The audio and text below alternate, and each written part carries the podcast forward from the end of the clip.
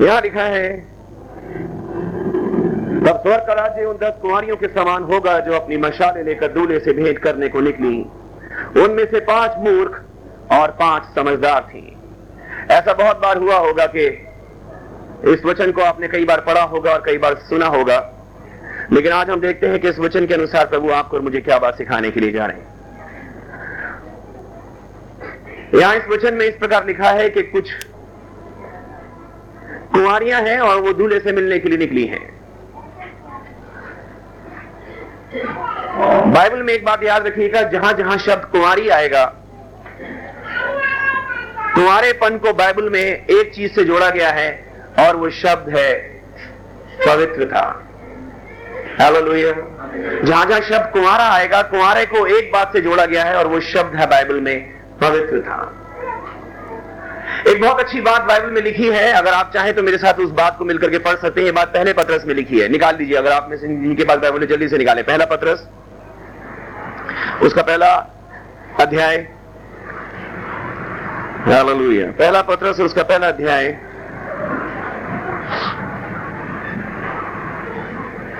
और उसका पंद्रह और सोलह पद। पहला पत्रस, उसका पहला अध्याय, उसका पंद्रह और सोलह पद। पर जैसा तुम्हारा बुलाने वाला पवित्र है वैसे ही तुम भी अपने सारे चार चलन में पवित्र बनो। हम्म। क्योंकि लिखा है कि पवित्र बनो क्योंकि मैं पवित्र हूँ। कहिए हालेलुया यहाँ पर लिखा है क्योंकि जैसा लिखा है तुम्हारा बुलाने वाला कहिए मेरा बुलाने वाला पवित्र है। ये बात आपको कभी भी भूलनी नहीं चाहिए कि जिसने आपको बुलाया है जिसने आज आपको यहाँ पे वचन सुनने के लिए ही सही या मुझे वचन देने के लिए ही सही बुलाया है जिसने आपको और मुझे यहाँ बुलाया है मेरे भाई बहन वो पवित्र है। वो पवित्र है। वो ये नहीं देख रहा कि आप किसने आ, कितनी श्रद्धा से आए हो कितने मुश्किल उठाकर आए हो। वो इस बात से जरा सी भी इंप्रेस नहीं है कि आप कितना इंपॉर्टेंट काम छोड़ करके उसके लिए आए हो। वो ये देख रहा है कि जिसको मैंने बुलाया है वो भी मेरी तरह पवित्र है कि नहीं है. वो ये नहीं देखेगा आपकी बाइबल नॉलेज कितनी बढ़ गई। वो ये नहीं देखेगा आपने कितनी मीटिंग अटेंड करी है। घर में कितना बड़ा ऑल्टर सजा है बाइबल कितनी मोटी हाथ में लेकर के आयो वो ये बात देखेगा, ये इतनी मोटी बाइबल पढ़ने के बाद आप पवित्र बने के नहीं बने? वो एक ही बात चेक करेगा, क्योंकि आगे लिखा है में, क्योंकि लिखा है, पवित्र बनो। पवित्र बनो क्योंकि मैं पवित्र हूँ और जिसने आपको बुलाया है, वो इतना पवित्र है कि जब तक आप उतने पवित्र नहीं बनेंगे, उसके पास जाने का आपको कभी भी कभी भी कभी भी, मैं प्रभु का दास होने के नाते उसकी आत्मा से आपको बता रहा हूँ, कोई भी फ़ायदा नहीं होगा कोई. बड़ी बड़ी चंगाइयाँ सभाएँ हिंदुस्तान में होती हैं, बहुत बड़ी क्रूसेड्स होती हैं बहुत सारी, और वहाँ बहुत सारे लोग जाते हैं चंगाई पाने के लिए। ब्रदर, मेरे घर में दुख, परेशानी, मेरे सर में दर्द, मेरे पेट में मेरा कैंसर, मेरा ये, मेरा वो। और जाके प्रभु के सामने खड़े हैं। प्रभु जी, मुझ पर दया कर। क्यों? उनको क्या लगता है? चंगाई पाना बहुत आसान है। पब्लिसिटी ये की जाती है कि यीशु मसीह के नाम में चंगाई अंधे देखते हैं लंगड़े चलते हैं। इससे ज़्यादा कभी किसी को यीशु मसीह के बारे में बताया नहीं जाता। और लोग चंगाई पाके सोचते हैं, हमने प्रभु को पा लिया। चंगाई पाना प्रभु को पाना नहीं है। हालेलुया जिसे चंगाई पा ली ज़रूरी नहीं, उनसे प्रभु को भी पा लिया। और चंगाई पाना आसान लगता है, पवित्र बनना बहुत मुश्किल लगता है लोगों को, क्योंकि पवित्र बनने के लिए बहुत सी चीज़ें छोड़नी पड़ेंगी। बाइबल बता रही है, जिसने आपको बुलाया है, आप विश्वास करते हैं, आपको प्रभु ने आज बुलाया है। हमें हालेलुया आप विश्वास करते हैं यहाँ पर आपको किसी संस्था ने नहीं, बल्कि परमेश्वर ने बुलाया है। हालेलुया और मेरे भाई बहन अगर परमेश्वर ने आपको बुलाया है तो आपको ये बात बहुत अच्छी तरह से पता होनी चाहिए। जिसने आपको बुलाया है, उसकी एक सबसे बड़ी क्वालिटी उसका एक सबसे बड़ी खासियत ये है कि वो पवित्र है। हालेलुया पवित्र है और बिगड़ पवित्र बने आप उसके सामने क्या, उसके साथ क्या, उसके उपस्थिति में नहीं रह सकते। आप चाहे कितना भी सोचो कि मैं बहुत अच्छा हो गया। लेकिन जब तक आप पवित्र नहीं बने, जिसने आपको बुलाया है, वो उसकी पहचान यही है और पवित्र, यहाँ पर लिखा है, ये दूल्हे से मिलने को भेंट करने के लिए जा ही जब सकी, जब ये कुंवारी रह सकी। हालेलुया। ये बात याद रखना लिखा है, ये उन कुंवारियों क्योंकि बात स्वर्ग के राज्य की की जा रही है। और स्वर्ग का राज्य उन दस कुंवारियों की समान है, उन पवित्र लोगों के समान है। कुंवारापन हमेशा बाइबल में पवित्रता को दिखाता है। आपको ये, हो सकता है इस बात पे कई बार आप इंप्रेस करते मैं बहुत बड़ा विश्वासी बन गया। मैं बहुत बड़ा बाइबल का ज्ञाता बन गया, मैं बहुत बड़ा प्रचारक भी बन गया। प्रभु ना प्रचारकों से इंप्रेस होता, ना विश्वासियों से इंप्रेस होता, वो सिर्फ़ एक ही बात देखेगा, जिसको मैंने बुलाया है, वो पवित्र है कि नहीं है। अभी दूसरे दिनों में मैं एक जगह बाइबल स्टडी ले रहा था तो एक भाई ने मुझसे पूछा, कहने लगे बदर एक प्रचारक आए, वो बहुत ज़ोर से अन्य भाषा बोल रहे थे और मैंने कहा, बस प्रभु पवित्र आत्मा का दान मुझे दे। और उन अन्य भाषा बोल रहे थे, उसके बाद प्रचार के बाद कुछ ऐसी बातचीत हुई। मेरे को बड़ा अजीब से लगा मुझे बताइए ये बात क्या है? और मैंने उनको ये बात कही, ये बात आपको भी कह रहा हूँ।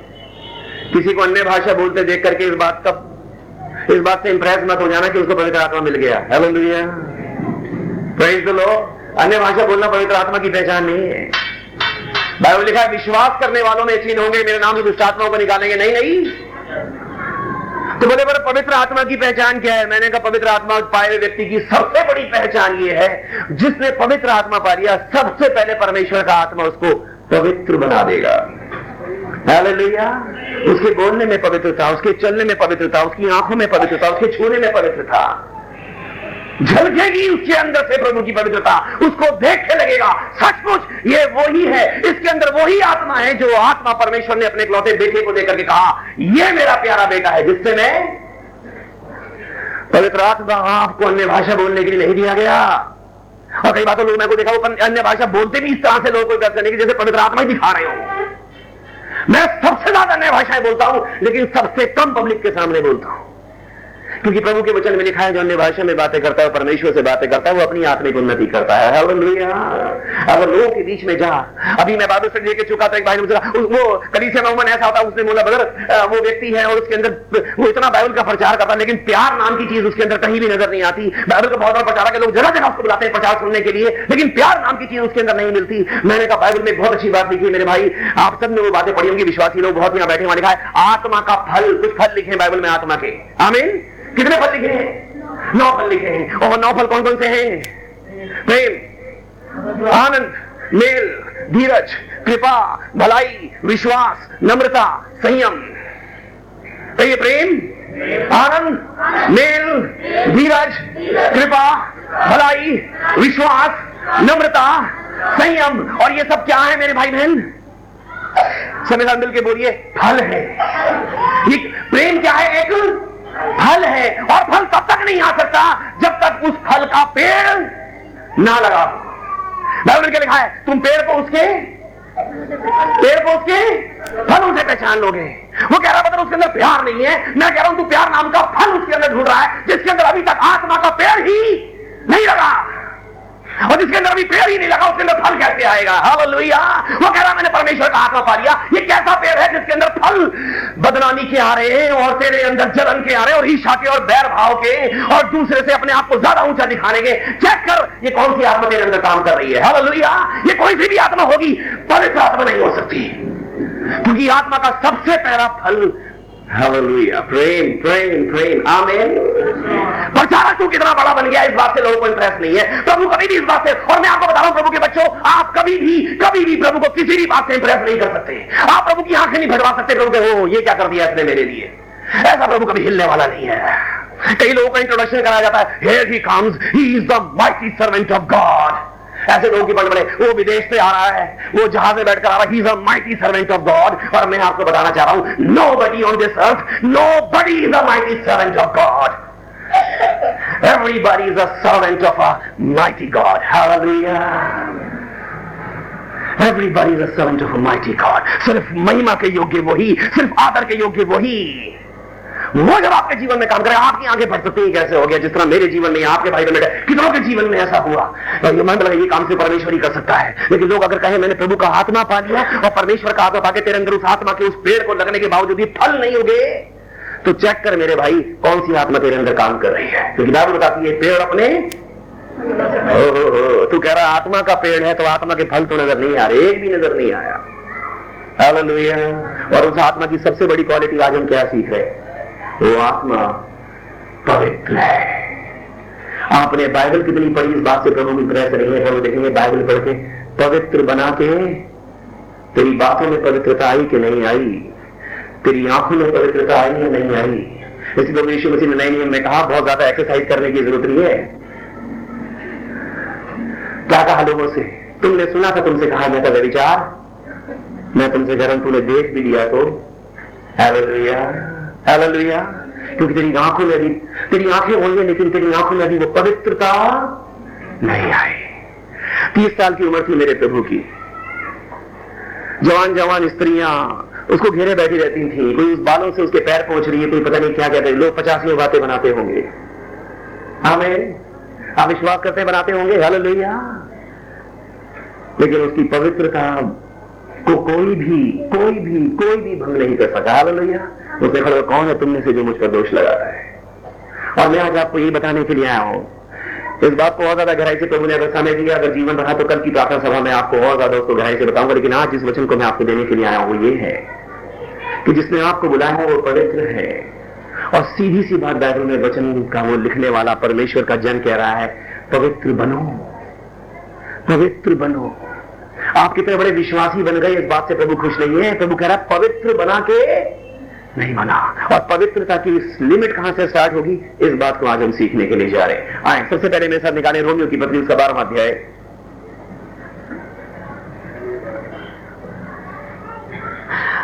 रोमियो की पत्नी, उसका बारहवा अध्याय। जिनके पास बाइबल से जल्दी जल्दी निकालें।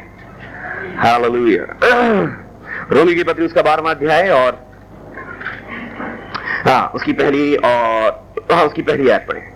इसलिए है भाइयों मैं तुमसे परमेश्वर की दया स्मरण दिलाकर विनती करता हूँ कि अपने शरीरों को जीवित और पवित्र और परमेश्वर को भावता हुआ बलिदान करके चढ़ाओ। यही तुम्हारी आत्मिक सेवा है। लिखा है भाइयों मैं तुम्हें तुमसे परमेश्वर की दया को स्मरण दिलाकर तुमसे विनती करता हूँ कि अपने क्या लिखा है? अपने? हो हो मगर शरीर का क्या है? प्रभु तो मेरे दिल को जानता है। दिल तो साफ़ है मेरा, तेरा शरीर ही साफ़ नहीं हुआ, तेरा दिल क्या साफ़ होगा जो प्रभु को प्रकट नज़र आ रहा है, वही तू साफ़ नहीं रख पाया। अपने शरीरों को। मैंने देखे बहुत सारे शरीर प्रभु यीशु मसीह की बात करते हुए। आपने भी शायद देखे होंगे। चर्च से निकलते ही, चर्च से निकलते ही सुलगती है वो। वो मज़ा आ गया आज के प्रचार में, भाई, यीशु मसीह की क्या बात है? उसी मुँह में धुआँ भर के तू यीशु मसीह का नाम ले रहा है, तू कैसे बचेगा? तुझे कैसे क्षमा करेगा प्रभु? उन बातों पे मैं आऊँगा अभी थोड़ी देर में। लेकिन अभी मैं आपको क्या बता रहा हूँ? यहाँ बात किस चीज़ की की जा रही है? अपने? मैं दिल में बड़ी अच्छी दुआ कर लेता हूँ। शरीर प्रभु के सामने कभी आया या नहीं आया? पास्टर साहब घर, आप क्यों नहीं आए? मीटिंग में हम तो घर में ही कर लेते हैं। अभी भाई मुझे मिले, वो विश्वासी हैं, जगह जगह के प्रचार करते हैं। उन्होंने बोला, एक बार जैसी मीटिंग खत्म बोले मुझे जाना है। मैंने कहा, क्यों जा रहे हैं आप? बोले, वो घर है, वहाँ प्रार्थना करनी मैंने जिस घर में आप, मैंने कहा बोले बोले डेली आता हूँ घर में प्रार्थना करने के लिए। मैंने जिस घर में आप डेली जाते हैं प्रार्थना करने के लिए, उनको मैंने कभी संगति में आते भी नहीं देखा। मुझे मेरा इंतज़ार कर रहे होंगे। मैंने कहा, आप डेली जाते हैं वहाँ प्रार्थना करने? बोले हाँ। मैंने कहा, इसीलिए वो आज तक कभी संगति में नहीं आ सके। प्रेज लो। उनको लगता है, घर बैठे प्रभु आ गया अब मुझे चल के जाने की क्या ज़रूरत है? और बहुत से लोग सच मुझे कह रहे प्रभु कह रहा अपने शरीर तेरा शरीर मेरे सामने कभी नहीं आता, जिसकी असली हालत मैं तुझे दिखाऊँ। और आपकी असली हालत अगर कोई आईना आपको दिखा सकता है, वो यही है। प्रेज लो अगर असली हालत कभी दिखती है तो इसलिए, और दुनिया में सबसे भयानक चेहरा, जिसको देखकर आप सबसे ज़्यादा दहशत खाते हैं, वो आपका अपना चेहरा है। क्योंकि बाइबल खोलती आपको असली चेहरा दिखता कहते बंद करो इसे। ये तो सबसे पहले मुझे ही कह रहा है। मैं कितनी बार जब वचन प्रचार करने के लिए प्रभु प्रभु वचन दो, और जब मैं वचन खोलता हूँ प्रभु से प्रभु जी, ये वचन, अभी तो इस वचन पे मैं खुद ही खड़ा, प्रभु इसलिए तुझे ये वचन दिया है कि जिस समय तू भी इस वचन को प्रचार करेगा, उस समय ये वचन मैं तेरी आत्मा के द्वारा, अपनी आत्मा के द्वारा तेरे में से होकर के तेरे लिए भी दूँगा। और यही कारण है, जिस दिन से प्रभु ने मुझसे कहा, उस दिन से हमेशा अपने प्रचार की कैसेट खुद बनाता हूँ, और किसी को देने के लिए नहीं, सिर्फ़ और सिर्फ़ खुद उस प्रचार को सुनता हूँ। क्योंकि के बाद मुझे वचन सुन के मुझे लगता है ये कैसी बात है मुझे परमेश्वर मुझे बता रहा है और मेरे मुँह से कह रहा है, क्योंकि ये वचन कलीसिया के नीचे जाया जाए, सबसे पहले मेरे लिए है, क्योंकि बाइबल में लिखा है, परमेश्वर का वचन दो धारी। दो धारी का मतलब है, एक धार आपकी तरफ़ चलेगी तो एक धार मेरी तरफ़ भी चलेगी। जो वचन आपको काटेगा, वो मुझे काटेगा। और मैंने बहुत से ऐसे लोगों को देखा है, वो लोगों की तरफ़ तलवार बहुत तेज चलाते हैं, लेकिन उनका अपना जीवन कभी तलवार से नहीं कटा। इसलिए उनके पुलपिट का जीवन कुछ और होता है, उनके पुलपिट के नीचे का जीवन कुछ और होता है। उनके पुलपिट का प्रचार सुन के लोग वासियाँ लेते हैं, और जब वो नीचे जाके लोगों से मिलते हैं, कितने लोग उनके जीवन से ठोकर खा के कहते हैं, ऐसा है विश्वासी तो नहीं बनना मुझे, ऐसा है प्रचारक तो नहीं चलना मुझे यीशु मसीह के पीछे। हालेलुया! वो कौन सी तलवार चला रहा है तू? ये कोई बटर नाइफ होगी जिससे तू लोगों को लपेट लपेट के लल्लो पत्तों करके, उनकी चापूसी करके चर्च में लाने की कोशिश कर रहा है। और एक बात पे विश्वास कर कि तेरे हाथ में परमेश्वर का वो दो धारी तलवार है, जिसको चलाने का हिसाब एक दिन तुझसे परमेश्वर ज़रूर ज़रूर लेगा। हालेलुया। लिखा परमेश्वर का वचन दो धारी तलवार तो जब चलेगा तो गांठ गांठ और बूंदे बूंदे को वार पार छेद देगा। ऐसा कौन सा वचन था कि तूने प्रचार किया और एक का दिल भी आर पार नहीं छिड़ा कोई संग लगी हुई तलवार चला रहा है तू, कि तेरा प्रचार सुनकर किसी का दिल कटता ही नहीं, किसी का समर्पण के साथ घुटने टिकते ही नहीं, एक आँख में भी पश्चाताप का आँसू नहीं आता, क्योंकि तू प्रचार ही एक करता है, जीसस लव्स यू। और वही यीशु मसीह के लिए लिखा है, जिस दिन वो न्याय के सिंहासन पर बैठेगा,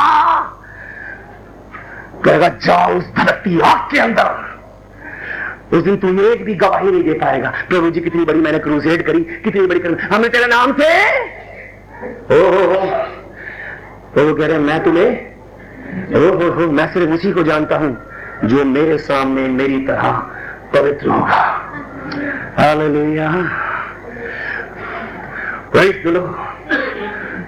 अपने शरीरों को, पहली क्वालिटी क्या लिखी है? पास साहब ने मुझे कुछ समय दिया है कितने समय में प्रचार खत्म कर देना है। अगर इस समय में प्रचार खत्म हो गया तो ठीक है, वरना इस प्रचार को मैं कल कंटिन्यू करूँगा। हालेलुया। प्रभु, आपको अभिषेक देके आप कल दोबारा आ सके और मुझे भी अभिषेक देकर वचन को पूरा कर सकूँ। अगर आज वचन कंप्लीट हो गया, मैं कोशिश करूँगा प्रभु, की आत्मा से, क्योंकि इस समय जैसा प्रभु मुझे बता रहे हैं वैसे ही बता रहा हूँ। यहाँ पर लिखा है, अपने शरीरों को पहली चीज़ क्या लिखी है? अपने शरीरों को? कितने लोग यहाँ बैठे हैं जो, एक मिनट जरा प्लीज़ हाथ उठाइए। कितने लोग हैं जो मसीही हैं? यहाँ पे हाथ उठाइए प्लीज़ हाथ उठा के रखिएगा प्लीज़ ऐसी हाथ उठा के। कितने लोग ऐसे हैं जो मसीह हैं और बाइबल साथ लेकर नहीं आए हैं? हाथ उठा के रखिएगा।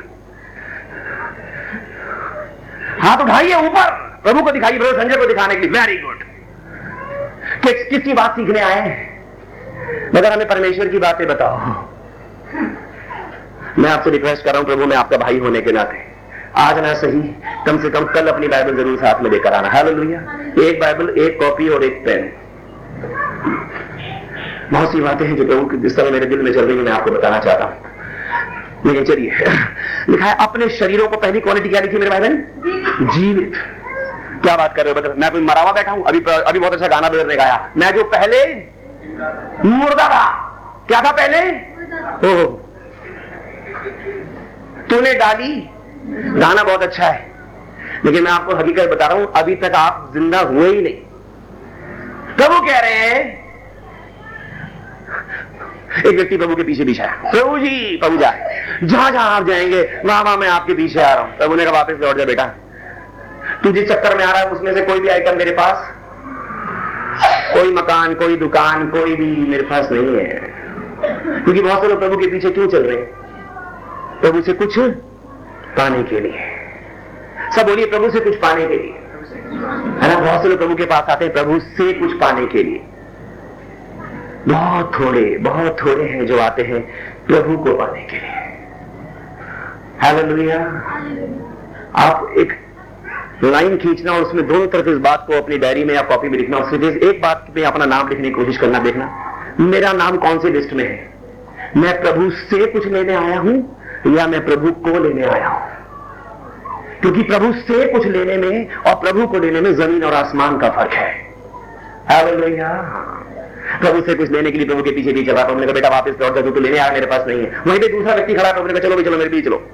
वो कह रहा है, जी, मेरा बाप मर गया और मुझे उसको फ्यूनरल में जाना है, मुझे डेड बॉडी को दफनाना है, क्योंकि एक इंसान के जीवन में इससे बड़ा हादसा कोई नहीं हो सकता कि उसका बाप मर जाए। आमेन। वो कहा जी, मेरा बाप मर गया। प्रभु ने क्या कहा उसको? प्रभु ने क्या कहा? हाँ क्या कहा? ज़ोर से बोली प्लीज़ मरे वो अपने मुर्दे। मरे मुँह को मुर्दे गाड़ने दे। इसका मतलब जो गड़ा, जो गड़ने जा रहा था, वो तो मुर्दा था ही। जो गाड़ रहे थे, उनको प्रभु ने मुर्दे क्यों कहा? जो खड़े हैं, उनको प्रभु मुर्दा क्यों कह रहे हैं? वही वही बात, अपने शरीरों को जीवित। प्रभु उनको कह रहे हैं, मुर्दे नहीं है। क्योंकि इनके अंदर वो जीवन नहीं है। क्या शाप दिया परमेश्वर ने आदम को? तू मिट्टी है और मिट्टी में मिल। अभी तो सामने मेरे खड़ा हुआ है, मिट्टी है। अभी तो मिट्टी है और मिट्टी में मिल, सामने भी मिट्टी खड़ा है। वो अलग बात है, उस मिट्टी को मिट्टी में मिलने में 930 वर्ष लगे। लेकिन प्रभु ने उसी दिन मुझसे कहा, तू मिट्टी है। तो इसका मतलब जब जब तक ज़मीन के ऊपर खड़ा है, मिट्टी है, और जब दफनावट दिया गया तो मिट्टी में मिल गया। प्रभु वही कह रहे हैं, जो मिट्टी बने खड़े हैं इनको इनको जो मिट्टी बन चुका है, उसको मिट्टी में मिलाने दे। मुर्दों को मुर्दे गाड़ने दे। और सबसे बड़ी बात प्रभु आपके जीवन में ही चेक करेगा। जब भी आप प्रभु की उपस्थिति में प्रभु एक बात चेक करेगा, ये जीवित है या मरा हुआ है। सबसे बड़ी बात, आपके जीवन में एक ही बात चेक करेगा, ये जीवित है या मरा हुआ है? और दूसरी बात लिखी है, अपने शरीर को जीवित और और क्या लिखा है? पवित्र। किसकी बात हो रही है? आत्मा की? शरीर की। अपने शरीरों को। अपने शरीरों को। और शरीरों के लिए लिखा है, पवित्र रखो पवित्र रखो पवित्र रखो। अपने शरीरों को जीवित और पवित्र। और लिखा परमेश्वर को भाव था शरीर को पवित्र रखने और पवित्रता की सबसे बड़ी, पवित्रता की स्टार्टिंग ही इससे होगी। मान लीजिए एक आदमी बीमार है और वो डॉक्टर के पास जा रहा है, वो कह रहा जी, मुझे तकलीफ़ है। डॉक्टर कह रहा अच्छा एक काम कीजिए, ये टैबलेट लीजिए। ये टैबलेट से आप ठीक हो जाएँगे। और एक साथ साथ आपको बात बताना चाहता हूँ, इन चीज़ों से परहेज रखिएगा। दो बातें बताएगा। एक कहेगा, ये इलाज है, ये दवाई है इसकी, और ये साथ में आपको कुछ प्रिकॉशंस बता रहा हूँ। कुछ परहेज हैं जो आपने बरतने हैं, वरना इस दवाई का भी कोई असर नहीं होने वाला। अब मैं आपको बता रहा हूँ, पवित्रता परहेज करने से आती है। प्रेज लो आप पवित्र कैसे बन सकते हैं? उसकी बात वो वो बात मैं आज आपको बता पवित्रता परहेज करने से आएगी परहेज करने परहेज किसे बोलते हैं? जिन बातों को बोला गया है कि ये बात नहीं करना। जिन बातों को बोला, ये बात नहीं करना। आज मैं आपको क्या बता रहा हूँ पवित्रता कैसे आएगी? अपने शरीरों को पवित्र रखो। सब बोलिए, शरीरों को पवित्र रखो। वो शरीर की बात परमेश्वर कह रहा है बदर ओहो। मैं कभी कभी इस बात को सोचता हूँ, शरीर की बात आते के साथ, प्रभु ने कहा यह काम नहीं करना तो नहीं करना। हालेलुया। ये काम नहीं करना तो नहीं करना। ओ बेटा जी, ये बात तो ओल्ड टेस्टमेंट में लिखी है, ये बात तो न्यू टेस्टमेंट में लिखी है। मैं पूछा हूँ, ये बात बाइबल में लिखी है कि नहीं लिखी? आमीन बाइबल में कहा परमेश्वर ने पुराने नियम में एक बात लिखी कि इसको मत करना और नए नियम में आके आपसे कहती है, बेटा, आप कर लेना। भैया मुझे एक भी आयत ऐसी दिखाना जहाँ पर लिखा है, पुराने नियम में काम मत करना और नए नियम में आगे कह दिया, अब कर लेना। क्योंकि प्रभु एक बात आपको चाहता है, पवित्र रहो, पवित्र। पुराने नियम के परमेश्वर की याद लिखी, उसने बोला, क्यों? पवित्र बनो, क्योंकि मैं पवित्र हूँ।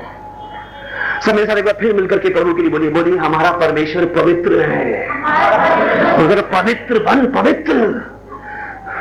और पवित्र बनने के लिए क्योंकि, और तुझे पवित्र बनने में बहुत ज़्यादा मुश्किल लग रही है, क्योंकि पवित्र बनने के लिए तुझे बहुत सी चीज़ें अपने जीवन से अलग करनी पड़ेगी।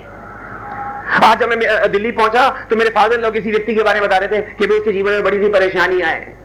मैंने कहा, एक बात सुनिए, जब किसी लड़की की शादी होने वाली होती है, शादी हो चुकी होती है या शादी हो रही होती है तो जिस समय उसके दिल के अंदर एक बहुत सारी आशा होती है। आप विश्वास करते हैं, जिस समय लड़की की शादी होती है तो उसके अंदर बहुत सारी आशाएँ होती हैं। आमीन। और सबसे बड़ी उसकी आशा क्या होती है? उसको इस बात का ध्यान होता है, मुझे क्या क्या चीज़ें नई नई है जो कि अब मिलने वाली है। अभी कौन सी नई चीज़ें हैं जो मुझे मिलने वाली है? उन, उस तरफ़ उसका ध्यान होता है, लेकिन साथ ही साथ उसके दिमाग में एक बात ज़रूर होती है, अभी बहुत सी चीज़ें हैं जिन्हें मुझे छोड़ के जाना पड़ेगा। हालेलुया। होता है कि नहीं होता? उसके लिए बहुत सी ऐसी बातें थी बहुत सी चीज़ें जिसको मुझे भी छोड़ के जाना पड़ेगा। और बहुत से विश्वासी ऐसे वो कह रहे हैं, प्रभु ने मुझे ये नहीं दिया, प्रभु ने मुझे ये नहीं दिया, अभी मुझे प्रभु से ये नहीं मिला। प्रभु से एक बात पूछेंगे, ये तो अभी नहीं मिला, लेकिन क्या बहुत कुछ ऐसा था जो तुझे छोड़ना था? अभी छोड़ा या नहीं छोड़ा? वो कहती, घर नहीं छोड़ूँगी, लेकिन ससुराल मिल जाए, ऐसा कभी नहीं हो सकता। दोनों में से एक तरफ़ तो आपको करना ही पड़ेगा, फिर इधर या उधर। हालेलुया या दुनिया, या प्रभु। या भेड़ हो सकते हैं, या बकरी हो सकते हैं, या संसार के हो सकते हैं, या प्रभु के हो सकते हैं। और बाइबल में बहुत अच्छी बात लिखी है, लिखा है, संसार से मित्रता करना परमेश्वर से संसार से मित्रता करना परमेश्वर से बैर बैर बैर। तो बहुत से लोग ऐसे हैं, उनका इस संसार में बैरी शैतान नहीं है। कौन है? परमेश्वर है। कहिए लुया संसार से मित्रता करना परमेश्वर से? अगर शैतान आपका बैरी हो गया तो हो सकता है आप दुआ करें, कोई प्रचारक आपके लिए दुआ करे। हो सकता है शैतान आपका बैरी बन गया तो परमेश्वर आपको छुड़ा सकता है। आमीन? परमेश्वर छुड़ा सकता है हेलो भैया लेकिन मैं आपको बता रहा हूँ, जिसका बैरी परमेश्वर बन गया, उसे कौन छुड़ा सकता है? और दुनिया में कितने ऐसे लोग हैं विश्वासी, बाइबलधारी लोग। वचन के पढ़ने वाले लोग, जिनका दिल, जिनका मन, जिनका प्रेम संसार में इतना है कि उन्होंने खुद ब खुद खुद ब खुद परमेश्वर को ही अपना बैरी बना रहा है। उनका बैरी परमेश्वर है, और जिस दिन परमेश्वर बैरी बन जाएगा, मेरे भाई बहन बड़े से बड़े प्रचारक की दुआ भी तुझे नहीं बचा सकेगी। हालेलुया और बाइबल में लिखा है, परहेज परहेज करने से आएगी। पुराने नियम में परमेश्वर ने कितनी आगे दी? चलो आगे का मतलब है, वो आगे है जो परमेश्वर ने, जिसको हम पढ़ते हैं, चलो, मूसा को दस हुक्म लिख करके दिए। कितने हुक्म दिए मूसा को? कितने लोग कहते दस हुक्म दिए। हाथ उठाइए दस दिए। आमेन। दस हुक्म में से कितनी बातें परमेश्वर ने कही थी, करना और कितनी कही थी, मत करना। दस हुक्म में कितनी बातें थी जो कही थी, करना और कितनी बातें थी, मत करना। बताइए जल्दी। हाँ? दस हुक्म में कितनी बातें थी जो परमेश्वर ने कहा ये करना और कितनी कहा था, मत करना।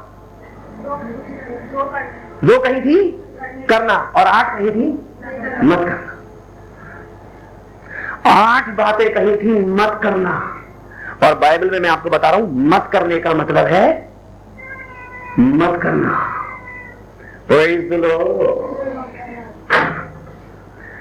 अगर आप पुराने नियम से चले, अभी मैं एक जगह प्रचार करने के लिए गया और वहाँ पर एक बहन मेरे पास आई। अब बहन कहूँ उसको क्या कहूँ? उसने कहा मेरी प्रार्थना करो कि मेरे जीवन में परमेश्वर की कुछ आशीष आ जाए।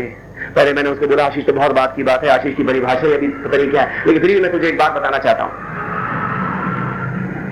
मैंने कहा, मेरी बहन, तेरे पास बाइबल है? उसने बोला बदल बाइबल तो मैं लेकर नहीं आई। मैंने कहा, चलो, किसी से बाइबल लेकर के आओ। और मैंने कहा, इस बाइबल को खोल के एक आयत निकालो। अगर आप लोगों के पास बाइबल है, आप भी निकाले। निकाले व्यवस्था निर्णय की किताब, उसका बाईसवां अध्याय की पांचवी आयत। निकाले। व्यवस्था निर्णय की किताब, उसका बाईसवां अध्याय की पांचवी आयत। जल्दी से निकाले।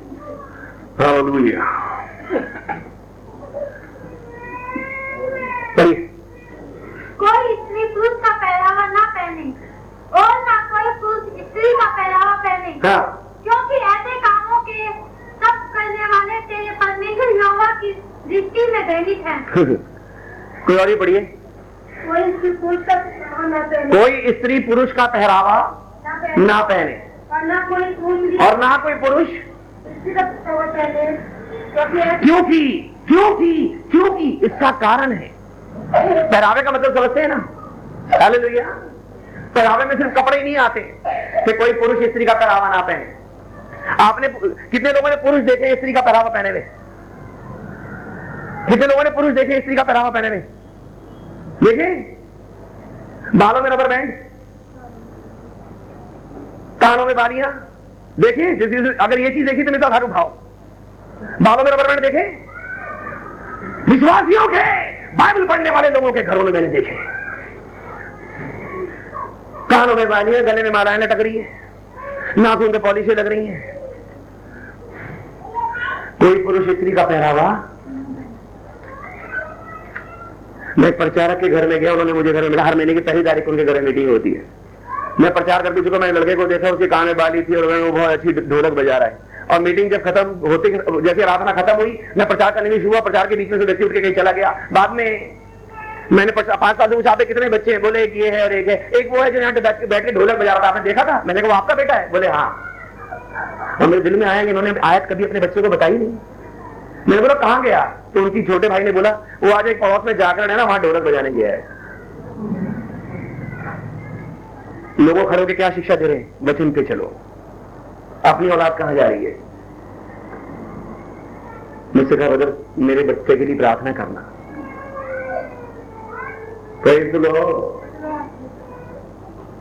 क्योंकि क्या लिखा है? क्या लिखा है? क्योंकि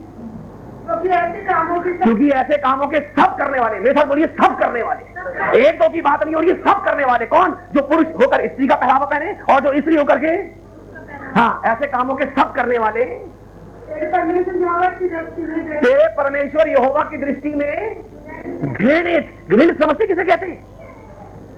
घृणित जिसको देखते के साथ ही घिन आती है जिसको देख के आप उसे ग्यारहवा अध्याय और उसकी दूसरी आयत पढ़ी ये भाई मेरे हमारे दिल में ये भाई मैं तुम्हें कराता हूँ। हाँ। स्मरण करते हो दूसरा ग्रंथियों ग्यारहवा अध्याय उसकी दूसरी आयत। हाँ पढ़ी हे मैं तुम्हें चाहता हूँ इन सब बातों में तुम मुझे स्मरण करते हो। हाँ। और जो व्यवहार मैंने अपने सोच दूसरा ग्रंथी में क्योंकि मैं तुम्हारे विषय में हाँ। रहता हूँ। क्योंकि मैं तुम्हारे विषय में ये एक प्रचारक कह रहा है अपनी कलिसिया से मैं तुम्हारे विषय में ईश्वरीय धुन लगाए लगाए रहता हूँ क्या? इसलिए कि मैंने एक ही क्रूस से तुम्हारी बात लगाई है हाँ जी। कि तुम्हें पवित्र कुमारी की नाई मसीह को सौंप दो। कहिए ये सबसे बड़ी ड्यूटी है एक प्रचारक की। कह रहा है ऐसा है, मैं तुम्हारे विषय में धुन लगाए रहता हूँ कि मैंने एक ही पुरुष से तुम्हारी सगाई की है। मैंने एक पुरुष से तुम्हारी बातचीत पक्की कर दी है। जैसे एक माँ बाप अपनी बेटी को कहते हैं, देख बेटा, अब तेरी सगाई उस लड़के से हो गई है और माँ विशेषकर अपनी लड़की को समझाएगी, बेटा, अपने आप को पवित्र रखना। हालेलुया शादी से पहले कोई ऐसा काम नहीं करना जिससे अपने शरीर को तू गलत करे या भ्रष्ट करे, क्योंकि जो जिससे तेरी शादी कर हमने बात की है, उसको अपनी दुल्हन कुमारी चाहिए। ये तो दुनियावी बात बता रहा हूँ। एक दुनियावी आदमी कभी किसी ऐसी लड़की से शादी करने के लिए राज़ी नहीं होगा जो कुमारी ना हो। आप इस बात पे विश्वास करते हैं? हमें और यहाँ कलीसिया को क्या बात बता रहा है? बिल्कुल वही बात कह रहा है। कह रहा है, मैंने एक ही पुरुष से तुम्हारी बात लगाई और मैं ईश्वर धुन लगा रहा हूँ कि तुम्हें एक पवित्र, तुम्हें एक पवित्र, तुम्हें एक पवित्र क्या लिखा है? कुंवारी की नाई, मसीह को? वो कह रहे हैं, माँ बाप कह रहे हैं, बेटा, हमारी बस ये है कि जब तक तेरी शादी ना हो तो अपने आप को संभाल के रखियो कि हम बिल्कुल पवित्र कुमारी की नाई तुझे, तेरे हस्बैंड को सौंप सके। वो कह रहा है, अपने आप को पवित्र रखना। इन शरीरों को गलत मत कर देना, इन शरीरों को इन शरीरों को कहीं भी अपवित्र मत करना, क्योंकि जो तुम्हारा दूल्हा है वो पवित्र है। और वो चाहता है कि वो उसकी एक ऐसी कलीसिया हो जिसमें इफिसियों में लिखा है, जिसमें ना कोई झुर्री, ना कोई दाग, ना कोई कलंक हो। ओ, ब्रदर, मुझे शरीर में क्या कर बाइबल बता रही है, तेरे शरीर की सबसे ज़्यादा प्रभु को ज़रूरत है।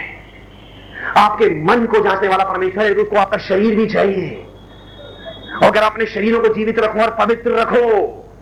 गलतियों में लिखा है शरीर के सारे काम गलतियों में लिखे आप पढ़ सकते हैं पाँचवें अध्याय के अंदर। शरीर के क्या क्या काम है? और जब तक ये काम आपके जीवन से दूर नहीं होंगे, आप अपने आप को पवित्र नहीं रख सकते। एक भाई मुझसे कह रहा कह रहा है शराब के विषय में तो खैर चलो, लिखा है। सिगरेट के विषय में नहीं लिखा बाइबल में। और एक भाई और आया। सिस्टर, बल्कि वो सिस्टर, वो कह रही ब्रदर मैं बस कभी कभी गुटखा खा लेती हूँ। एक बार मैं और मंजू एक मीटिंग से आ रहे थे। और जब हम जा रहे थे दिल्ली में तो वहाँ पर एक बस आगे जा रही थी, उस बस के पीछे एक बोर्ड लगा हुआ था, और वो किसी गुटखे का एडवर्टाइजमेंट था। और उस गुटका एक प्यारा सा गुटका बना हुआ है वहाँ पर, और उस गुटके के नीचे लिखा हुआ है गुटका खाना शरीर के लिए हानिकारक हो सकता है। है नहीं। हानिकारक? अगर हो गया तो कोई बात नहीं, वैसे आप खाओ। आप भी पढ़ना, पता नहीं, मुझे पता नहीं। लेकिन मैंने वहाँ पढ़ा गुट का खाना शरीर के लिए हानिकारक हो सकता है। और आदमी क्या सोचता है, मेरे शरीर के लिए कौन सी चीज़ बुरी है जो हानिकारक है? वो ये नहीं देखेगा, इस चीज़ से मेरे को इस ये चीज़ काम करने के लिए मुझे प्रभु ने मना किया है, नहीं किया। वो क्या सोचता है, इस चीज़ से अभी कोई नुकसान हुआ या? और जब तक कोई नुकसान नहीं हुआ, आदमी सोच रहा मैं ठीक चल रहा हूँ। प्रभु ने कहा जिस दिन फल खाएगा, उसी दिन मर जाएगा। और आदमी फल खा के सोच रहा है, लो जी, मैं तो मरा ही नहीं। और लोग भी कह रहे वेरी गुड ब्रदर कितनी अच्छी बात है। देखो, प्रभु ने शायद झूठ बोला हो कि आदम फल खाने के बाद भी 930 साल तक ज़िंदा रहा। लोग तो यही सोचेंगे, आदम फल खाने के बाद भी 930 साल तक ज़िंदा रहा। इसका मतलब परमेश्वर ने झूठ बोला कि जिस दिन तू फल खाएगा, उस दिन मर जाएगा। लोग कह रहे आदम 930 साल ज़िंदा रहा। मैं आपको बताना चाहता हूँ, आदम को मरने में 930 साल लगे।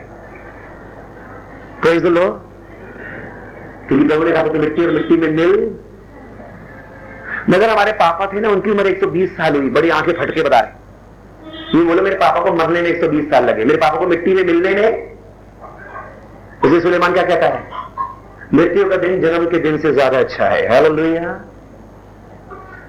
बात समझ में आ रही है मेरे भाई बहन? प्रेज द अगर वो, अगर आप किसी नए शरीर के घर में आने के आप डंके पीट रहे और वो कर रहे हैं, उस बात से प्रभु प्रयास नहीं है, प्रभु इस बात से खुश नहीं है, प्रभु ये देख रहा है, ये शरीर मेरी महिमा के लिए इस्तेमाल हुआ या नहीं हुआ?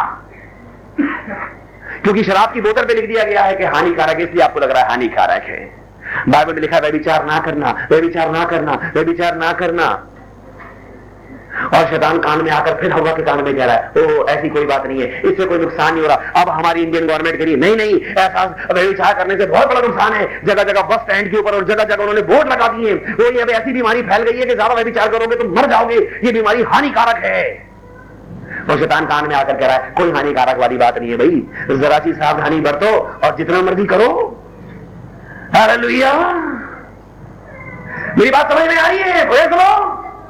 शैतान काम मैंने करा है, जरा सी सावधानी बरतो, जितना मर्ज़ी विचार करो, कोई फ़र्क नहीं पड़ता। इट हार्डली मैटर्स अपने शरीरों को जीवित और पवित्र पवित्र पवित्र। वो कह रहा मैंने एक ही पुरुष से तुम्हारी बात लगाई और मैं चाहता हूँ कि तुम्हें उस पवित्र कुमारी की नाई मसीह को सौंप सको। और यहाँ पर लिखा है, मैंने आपको क्या बताया? पवित्रता बाइबल में किस बात को बताएगी? कुमारेपन को, या बाइबल में कुमारापन पवित्रता को बताएगा। और उस मती के पच्चीसवें अध्याय में लिखा है, ये दस कुमारियाँ हैं। चलिए, जल्दी से उस बात को मैं खत्म करने की कोशिश करता हूँ। क्योंकि इसमें बहुत सारी बातें थी जो आपको बतानी थी। अगर आप में से कोई और जन इस बारे को इस में जानने में इंटरेस्टेड हो तो मैं कल सुबह से लेकर शाम तक हूँ। आप में से कोई भी जन जिसके दिल में इंटरेस्टेड हो, वो आकर के मुझसे पूछ सकते हैं, मुझसे मिल सकते हैं। इस विषय में और भी बहुत सी बातें जो मैं चाहूँ, जो मेरे पास है, जो मैं आपको बताना चाहता हूँ। लेकिन अभी समय कम है, क्योंकि मुझे इस बात को कंप्लीट करना है। खासकर वो बात बतानी है जो मैं आपको आज बताने के लिए खड़ा हूँ। अभी मैं आधी प्रचार के ऊपर पहुँचा इस प्रचार में, अभी तरह मैंने आपको बताया, अपने शरीर को जीवित और पवित्र रखो। और यहाँ पर कुमारी आए एक मिनट के दोबारा खोल लें उस अध्याय को मती पच्चीस को। क्या लिखा है? स्वर्ग राज्य उन दस? हाँ क्या लिखा है? स्वर्ग का- तुलना उन दस कुमारियों से की जाएगी हम्म। जो अपने दीपक लेकर दूल्हे से मिलने को निकली। हाँ। उनमें से पाँच मूर्ख और पाँच बुद्धिमान। हालेलुया। मैं आपको क्या बताना चाह रहा हूँ? कुमारापन बताएगा पवित्रता को। तो सबसे पहले तो आपको अपने जीवन में एक बात की भी इच्छा करनी है। देखो मैं फिर बार बार आपको इस बात को बता रहा हूँ। मैंने आपको पहली बात बताई जिसने आपको बुलाया है, वो पवित्र है। दूसरी बात मैंने आपको बताई, पवित्रता परहेज करने से आएगी। तीसरी बात मैंने आपको बताई, पवित्रता की लिमिट शरीर से शुरू होगी, जिसके लिए मैंने आपको आज बताई, अपने शरीरों को जीवित, पवित्र और परमेश्वर को भावता व बलिदान करके चलाओ, ये तुम्हारी आत्मिक सेवा है। और शरीर की सारी बातें लिखी गलती में आप पढ़ना के कितने कितने काम है शरीर में है, लेकिन वो कह रहा है, मैंने तुम्हारी बात एक पुरुष से लगाई है। अगर आप इसी की किताब पढ़ेंगे तो उसके पाँचवें अध्याय में लिखा है कि प्रभु यीशु मसीह चाहता है कि वो अपनी कलीसिया को अपने पास एक ऐसी बना करे खड़ी करे जिसमें ना कोई झुर्री हो, ना कोई दाग, ना कोई कलंक हो। जिसमें ना कोई झुर्री हो, ना कोई दाग, ना कलंक हो। और यहाँ पर लिखा है, ये दस कुमारियाँ हैं। कही हालेलुया। ये दस कुमारियाँ हैं। दस कुमारी का मतलब ये वो लोग हैं जिन्होंने अपने आप को पवित्र रख रखा है। ये वो लोग हैं जिन्होंने संसार की जितनी बातें वचन में लिखी थी, मत करना, उन सारी बातों को माना। ये वो लोग हैं जो प्रभु की सारी बात मान करके और प्रभु से मिलने को जा रहे हैं और इनको इस बात पे घमंड भी हो सकता है। वेरी गुड ब्रदर हम पवित्र हैं। क्योंकि प्रभु ने बोला, तुम्हारे बुलाने वाला पवित्र है? ये देखो, हमने अपना को पवित्र रखा और एक बात पक्की है, आप विश्वास से कह सकते हैं, क्योंकि आपकी बाइबल में लिखा है, दस की दस कुमारी थी। आमीन दस की दस कुमारी थी। इसमें कोई शक नहीं है। दस की दस कुमारी है। लेकिन आगे एक बहुत अच्छी बात लिखी है, पाँच मूर्ख थी और पाँच? ओहो। इसका मतलब पवित्रता। पाने के बाद भी पूर्ण रीति से पवित्र होने के बावजूद भी हो सकता है कहीं ना कहीं आप मूर्ख या कहीं ना कहीं आप बुद्धिमान हो सकते हैं। क्योंकि अपने आप को पवित्र रखना भी प्रभु के पास उस दूल्हे के साथ अंदर जाने की गारंटी नहीं है। हालेलुया अभी कुछ दिन की बात है। मैं अपनी मम्मी के साथ बैठे खाना खा रहा था। और मेरी मम्मी बहुत अच्छा खाना बनाती है। इस समय मेरे दिमाग से निकल गया, वो खाना मेरी वाइफ ने बनाया था या मम्मी ने बनाया था, लेकिन मैं मम्मी के साथ बैठ के खा रहा था। और तो बिरयानी बनी थी। और ऐसा हुआ कि खाना खाते खाते मेरी मम्मी ने ऐसी प्लेट में से कुछ निकाला और वो ऐसी फेंक दिया साइड वाली प्लेट में।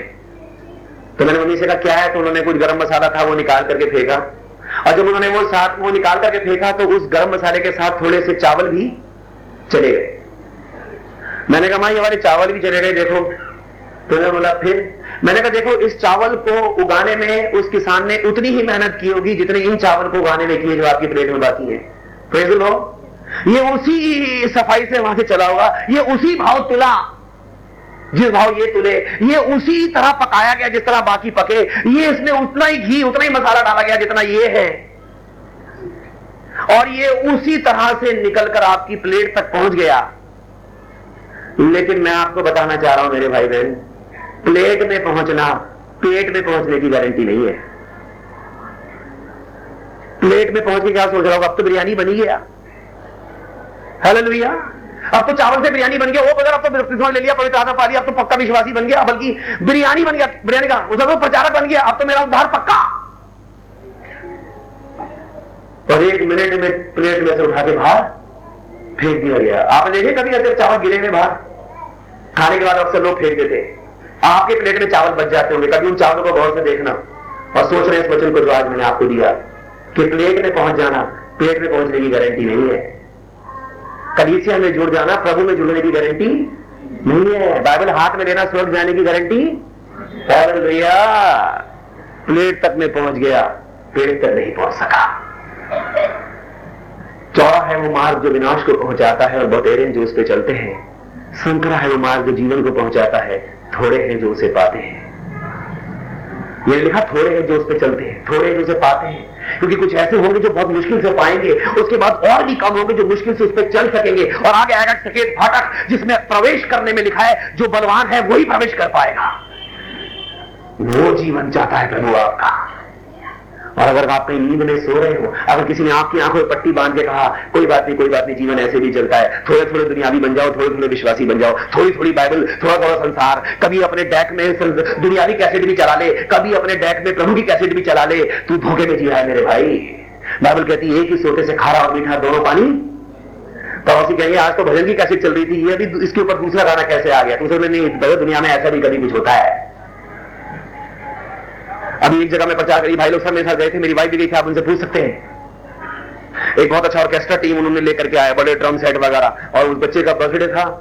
अब उन्होंने बर्थडे वगैरह की पार्टी में जाकर प्रचार करता नहीं, क्योंकि अमूमन ज़्यादातर लोगों का ध्यान खाने में होता है। लेकिन फिर भी उन्होंने मुझे बुलाया चर्च के लोग थे, मैंने प्रचार किया, और जब प्रचार खत्म हो गया, उस गाने वगैरह के बाद जो ऑर्केस्ट्रा ऑर्केस्ट्रा पार्टी थी, उसने भाई को बुलाया, उसने बोला, अब तो कुछ दूसरे वाले गाने हो जाए। तो दूसरे गाने मतलब उन्होंने बोला, ऐसी कुछ फिल्मी है, वैसे करके। उन्होंने बोला, आपको बताएँ आज प्रचार करने कौन खड़ा है? बोला हाँ बदल संजय खड़े हैं। बोले, जब तक वो यहाँ पे खड़े हैं, इस पार्टी में कोई भी दुनियावी गाना नहीं बज सकता। तुम थोड़े थोड़े भेड़ और थोड़ी थोड़ी बकरी नहीं हो सकते। निर्गमन में प्रभु ने जब मूसा को पहाड़ पे बुलाया, मूसा ऊपर आ। आज तुझसे एक बात करनी है। उसको सबसे बड़ी आज्ञा ये दी, पहली आज्ञा तू अपने लिए कोई भी मूर्ति खोद कर वहाँ पर आप विश्वास करते मैंने कहा कोई भी मूर्ति? कोई शब्द आया कि नहीं आया? तू अपने लिए कोई मूर्ति? वहाँ ये नहीं कहा, मेरी बना दी और बाकी किसी और की मत बनाई। वो बता तो यीशु मसीह की तस्वीर है, शैतान ने तुझे बहका दिया। परमेश्वर ने कहा था, कोई मूर्ति मत बनाना। वो कह रहे कोई मत बना, कोई मत बना, यीशु मसीह की बना ले। और आपने कहा यीशु मसीह की बनाने में क्या है? कबूल ये नहीं कहा था कि यीशु मसीह की बना दी हो, वहाँ पे कहा था, कोई मत बनाई हो। आप क्या सोच रहे आप अपने घर में तस्वीरें लिखा करके प्रभु के पास चले जाएँगे। बहका दिया उसने आपको, उसने कहा, नहीं आप विश्वास करते हैं, सांप ने अपनी तरफ़ से कोई नया फल हवा को नहीं खिलाया, वही फल खिलाया जो परमेश्वर ने लगाया था। भैया कोई गीता या रामायण लेके आपको भटकाने के लिए नहीं आएगा, वो इसी के ज़रिए भटकाएगा, इसी के ज़रिए।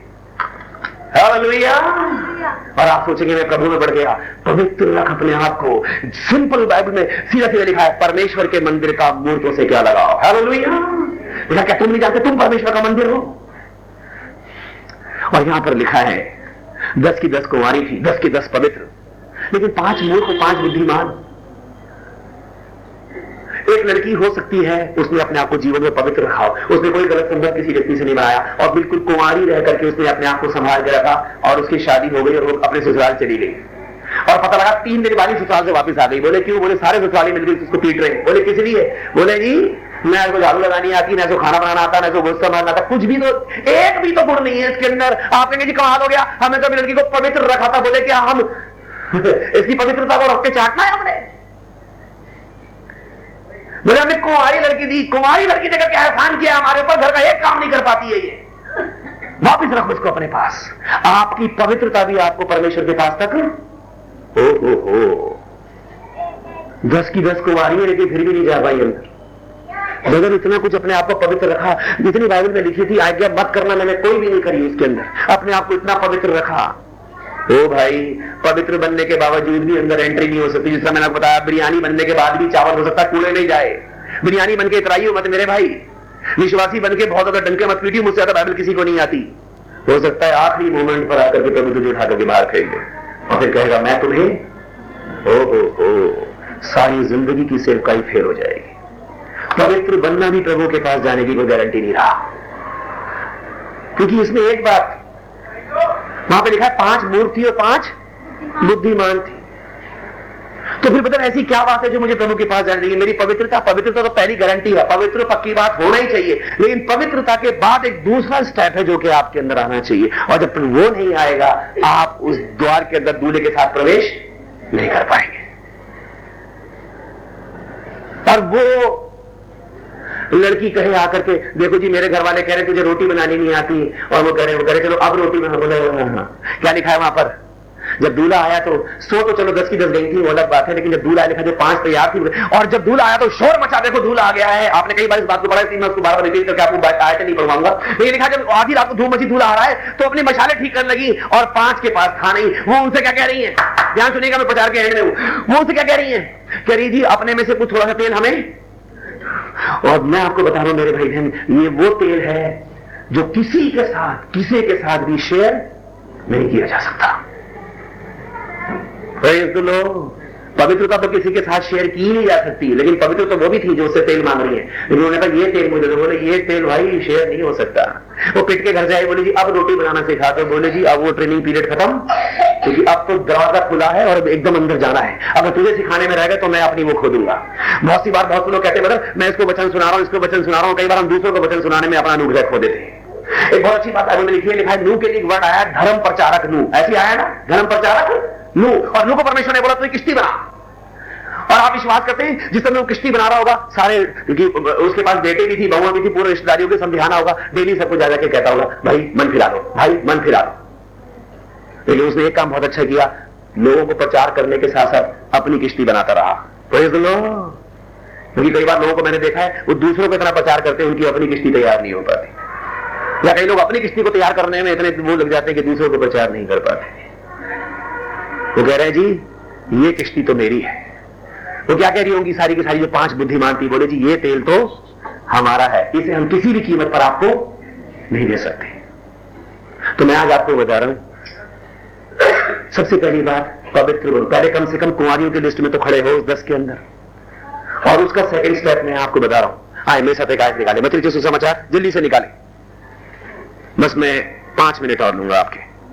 मतलब सुसमाचार, उसका पांचवा अध्याय। जल्दी से निकालिए। मती पाँच? हालेलुया। प्रेज द लॉर्ड मती रचित सुसमाचार उसका पांचवा अध्याय? और उसका अड़तालीस पद। मती रचित सुसमाचार पांचवा अध्याय उसका अड़तालीस पद। अंत तुम सिद्ध बनो जैसा कि तुम्हारा स्वर्गीय पिता सिद्ध है। कोई और भी पढ़िए। इसी चाहिए कि तुम सिद्ध बनो जैसा तुम्हारा स्वर्गीय पिता सिद्ध है। इसलिए चाहिए कि तुम पवित्र तो बन चुके, पवित्र के बाद अब सिद्ध बनो। क्योंकि, उसका उसका कारण लिखा है, क्योंकि तुम्हारा स्वर्ग पिता सिद्ध है। और सिद्धता वो चीज़ है, जिस तरह वो उस लड़की की क्वालिटी है कि उसने सिलाई कढ़ाई सीखी और सब कुछ उसे टैलेंट जो उसके अंदर है, वो चीज़ शेयर नहीं की जा सकती। प्रभु के पास आप, लिखा सिद्ध बनो। क्योंकि तुम्हारा पिता सिद्ध है। पवित्र होने के साथ साथ सबसे पहले आपको अपने शरीर को पवित्र रखना पड़ेगा। और उस शरीर को पवित्र रखने के बाद एक चीज़ है जिसकी तरफ़ आपको आगे बढ़ना पड़ेगा। जिस तरह इब्रानी की किताब उसके छठे अध्याय में लिखा है, आओ हम आरम की बातों को छोड़कर सिद्धता की ओर आगे बढ़ते जाएँ। सिद्धता पाने के लिए सिद्धता की ओर बढ़ना है। पवित्रता तो सिर्फ़ एक ऐसे एक ऐसे आप इस बात को समझिए, पवित्रता सिर्फ़ एक रनवे की तरह है।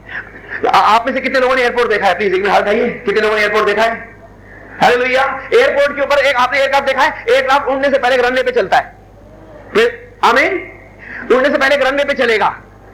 लेकिन रनवे पे चलने के बाद उसको किसी डेस्टिनेशन पे जाने के लिए उस रनवे को छोड़ करके आगे बढ़ना पड़ेगा। लोहिया वो कहे, जी रनवे के ऊपर ही खड़ा रहूँगा तो एक समय आएगा, उस रनवे पे दौड़ते दौड़ते वो रनवे खत्म हो जाएगा। और अगर उस रनवे को खत्म होने से पहले पहले उसने टेक ऑफ़ नहीं किया तो क्रैश हो जाने का पूरा पूरा अंदाज है। पवित्रता तो सिर्फ़ रनवे का काम करेगी, आपके जीवन के अंदर कि ये बात पक्की है कि उड़ने के लिए रनवे तो चाहिए ही चाहिए। हलो लोहिया ये बात समझ में आ गई? अंदर जाने के लिए पहली क्वालिटी तो पक्की चाहिए चाहिए कि कुआरा तो होना ही है। उसके बगैर तो आप नहीं जा सकते। बिगर रनवे के तो ये जहाज़ आपका कभी उड़ ही नहीं सकता, ये बात याद रखना। अगर आप एक जहाज़ की तरह हो तो पवित्रता उस रनवे की तरह है। उस रनवे पे चले बगैर आप कभी भी, आपका जहाज़ कभी भी उस प्रभु के पास टेक ऑफ़ नहीं कर पाएगा। लेकिन पवित्रता आपका एक लिमिट तक ही साथ देगी। पवित्रता से एक, एक लिमिट है। उसके बाद दौड़ते दौड़ते ही पवित्रता की लिमिट खत्म हो जाएगी और उस लिमिट को छोड़ करके उस रनवे को एक मिनट निकाली जल्दी से इब्राहिम की इब्राहिम की किताब है पहली आज जल्दी पड़ी इब्राहिम छह उसकी पहली है जल्दी। क्या लिखा है? इब्राहिम छह उसकी पहली है हाँ। कि आराम की बात की छोड़कर हम सिद्धता की सिद्धता की ओर आगे बढ़ना है। वो बोले जी जहाज़ कहाँ जा रहा है? कब कहेंगे, जी टेक ऑफ़ तो कर गया, ये अमेरिका जा रहा होगा, दुबई जा रहा होगा, कहाँ जा रहा होगा? बोले, ऊपर कहाँ जा रहा है? तो वो कहेगा, जी, अमेरिका की ओर। अभी पहुँचा नहीं है, लेकिन उसको पता है मुझे कहा पहुँचना है। लेकिन अमेरिका जाने के लिए उसको ज़मीन छोड़नी पड़ेगी, और ज़मीन छोड़ने से पहले उसको कम से कम उस रंगे पे तो दौड़ना ही पड़ेगा. इफिसियों की पत्री में कायद पड़ेंगे चौथा अध्याय। चलिए जल्दी मैं आपको आयते बता देता हूँ, उसके बाद हम प्रार्थना करेंगे। इफिसियो चार। Hallelujah. उसका बारह से चौदह पढ़ना। जल्दी से। जिससे पवित्र लोग सिद्ध हो जाएँ और सेवा हाँ पहले बाकी लोग कोई और कोई और ही पढ़िए जिससे? जल्दी पढ़िए जिससे पवित्र लोग सिद्ध हो जाए। कौन सिद्ध हो जाए? पवित्र लोग सिद्ध बने। यानी सिद्ध व्यक्ति को सिद्ध बनने के लिए पहले क्या बनना पड़ेगा? सिद्ध कौन बन सकता है? वो कौन सकता है जो ट्रेन जो रनवे के ऊपर होगा? जब तक आपने अपने आप को पवित्र ही नहीं रखा आपका जहाज़ ऑफ़ नहीं करता जिससे पवित्र लोग सिद्ध बने। हालेलुया। आप कहें मैं वैसे ही सिद्ध बन जाऊँगा बिगड़ पवित्र नहीं, एक लड़की कह मैंने सारे कोर्स कर लिए वो बिगर पवित्रता के तेरी कोई वो नहीं है लेकिन पवित्रता भी किसी काम नहीं आएगा अगर तू सिद्ध नहीं बन सका। और ये सिद्धता ऐसी चीज़ है जो कि कभी भी किसी के साथ शेयर नहीं की जा सकती। क्योंकि आपका एक अपना डेस्टिनेशन है जहाँ आपको जाना है। संसार आपको रोकने की कोशिश करेगा। ज़मीन आपके जहाज़ को नीचे खींचेगी। तू कहाँ जा रहा है? तू कहाँ दौड़ी दौड़ी जा रही है प्रार्थना सभा में? ओ ब्रदर ये क्या बात है? ओ ये तो संसार। मुझे संसार में इसीलिए नहीं दिल लगा क्योंकि मुझे संसार छोड़ के जाना है। मेरी आँखें इसलिए ऊपर लगी है क्योंकि मुझे ऊपर ही जाना है। अगर आपके और मेरे मुँह खोलने से लोगों का दिल इस ज़मीन पर लग गया तो हाय है हम पर और हमारे प्रचार पर। अगर हमारा प्रचार सुन के लोग और दुनियावी हो गए तो मैं समझता हूँ हमसे ज़्यादा दोषी कोई भी नहीं। लेकिन अगर हम लोगों को बताएँगे भाई इसको छोड़ करके आगे जाना है। आओ हमारम की बातों को छोड़कर सिद्धता की ओर आगे बढ़ते जाएँ। देखा जिससे पवित्र लोग सिद्ध बने। और दूसरी बात क्या लिखी है? पवित्र लोग सिद्ध बने? और? और सेवा का काम किया जाए। हाँ। और मसीह की से उन्नति पाए। पवित्र लोग सिद्ध बने सेवा का काम किया जाए और मसीह की दे हाँ, मसीह की दे उन्नति कब पाएगी? जब सेवा का काम किया जाएगा। सेवा करने के लायक कब बनोगे? जब सिद्ध बनोगे। सिद्ध कब बनोगे? जब पवित्र बनोगे। इसलिए अभी तक मसीह की देह इसीलिए कलीसियाओं में फूट है, इसीलिए कलीसियाओं में झगड़े हैं, इसीलिए कलीसियाओं में पॉलिटिक्स है। जवान लोग कलीसिया में जाने में इंटरेस्टेड नहीं है, बुज़ुर्ग लोग बैठ के उबासियाँ मारते हैं और लोग जाने के बाद भी आत्मा का अभिषेक महसूस नहीं कर पाते क्योंकि मसीह की देह उन्नति नहीं पा रही है। और मसीह की देह उन्नति इसलिए नहीं पा रही क्योंकि सेवा का काम नहीं हो रहा, प्रचार बहुत हो रहा है, सेवा नहीं हो रही और सेवा का काम इसलिए नहीं हो रहा क्योंकि पवित्र लोग सिद्ध नहीं बन रहे। और जिन लोगों के अपने जीवन में पवित्रता नहीं है, उनकी कलीसिया में कभी भी पवित्रता नहीं आ सकती। वो कभी कलीसिया में नहीं कहते तुम्हें पवित्र बनना है। वो कभी नहीं कहते अपने शरीरों को पवित्र करो। वो कह रहे जैसा मर्ज़ी कलीसिया में आओ, जैसे मर्ज़ी बैठो। मैं कह रहा क्यों तुम्हारी टांगे नहीं काफती जब तुम कलीसिया में बैठते हो? क्यों तुम्हारे हाथ में वचन थरथराता नहीं है? क्यों प्रचार सुन के तुम्हारा दिल छिपता नहीं है? क्योंकि तुम्हें कभी भी ये प्रचार नहीं किया जाता। पवित्र बनो, क्योंकि जिसने तुम्हें बुलाया है, वो पवित्र है।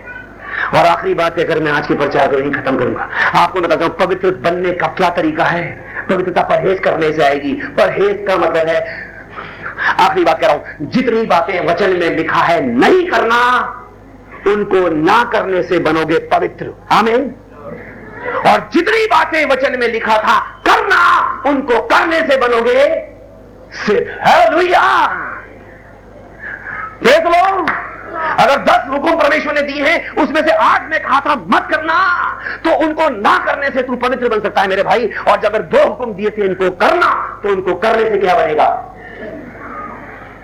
इसलिए पिछली बार जब मैं आया था, बहुत से लोग यहाँ बैठे जो पिछली मीटिंग में थे। उस मीटिंग में मैंने आपको बात बताई थी, प्रभु यीशु मसीह ने कहा, तुम्हारी बात हाँ की? कितने लोग उस मीटिंग में थे? तुम्हारी बात हाँ की, हाँ हो और ना की? वहाँ पर ऐसे लिखा, तुम्हारी बात हाँ या ना हो। भाई तो, तो हाँ कहना या ना कहना? ऐसा नहीं कहा। बाबू पर तुम्हारी बात हाँ की हाँ हो। ऐसे लिखा है ना? तुम्हारी बात हाँ की हाँ और ना की ना। हाँ की हाँ का क्या मतलब है? कोई बात है जिस पे कोई बात हाँ की जाएगी उस बात पे तुम्हारी हाँ होनी चाहिए। और कोई बात है जिसके विषय में होगा ना उस बात पे आपकी ना होनी चाहिए। Lord. और आज के बाद अपने जीवन का एक ही बात आधार बना लो। दुनिया का आदमी कोई कहे, कोई डिनोमिनेशन कुछ कहे, बड़े से बड़ा प्रचारक चाहे विदेश से भी आकर के मुझसे कहे बात कहे, मैं उसकी हाँ पे हाँ तब तक नहीं कहूँगा जब तक उस बात की हाँ परमेश्वर का वचन नहीं कहेगा। हालेलुया मैं सिर्फ़ उस बात पे हाँ कहूँगा जिस बात पे वचन हाँ कहेगा। मैं सिर्फ़ उस बात पे ना कहूँगा जिस बात पे परमेश्वर का वचन ना कह देगा। चाहे सारी दुनिया खड़े होकर के कह दे, ये काम करो। अगर वचन कहेगा नहीं करना तो मैं नहीं करूँगा। परसों दो पास्टर्स मेरे पास आए। उन्होंने कहा ब्रदर आजकल वो क्या बोलते हैं ब्रदर उनको? लैंड लैंड बोलते हैं? लैंड डेज़ की मीटिंग में प्रचार करना है। मैंने कहा, पूरी बाइबल मुझे लैंड वर्ड कहीं नहीं मिला, इसलिए मैं मीटिंग में प्रचार नहीं कर सकता।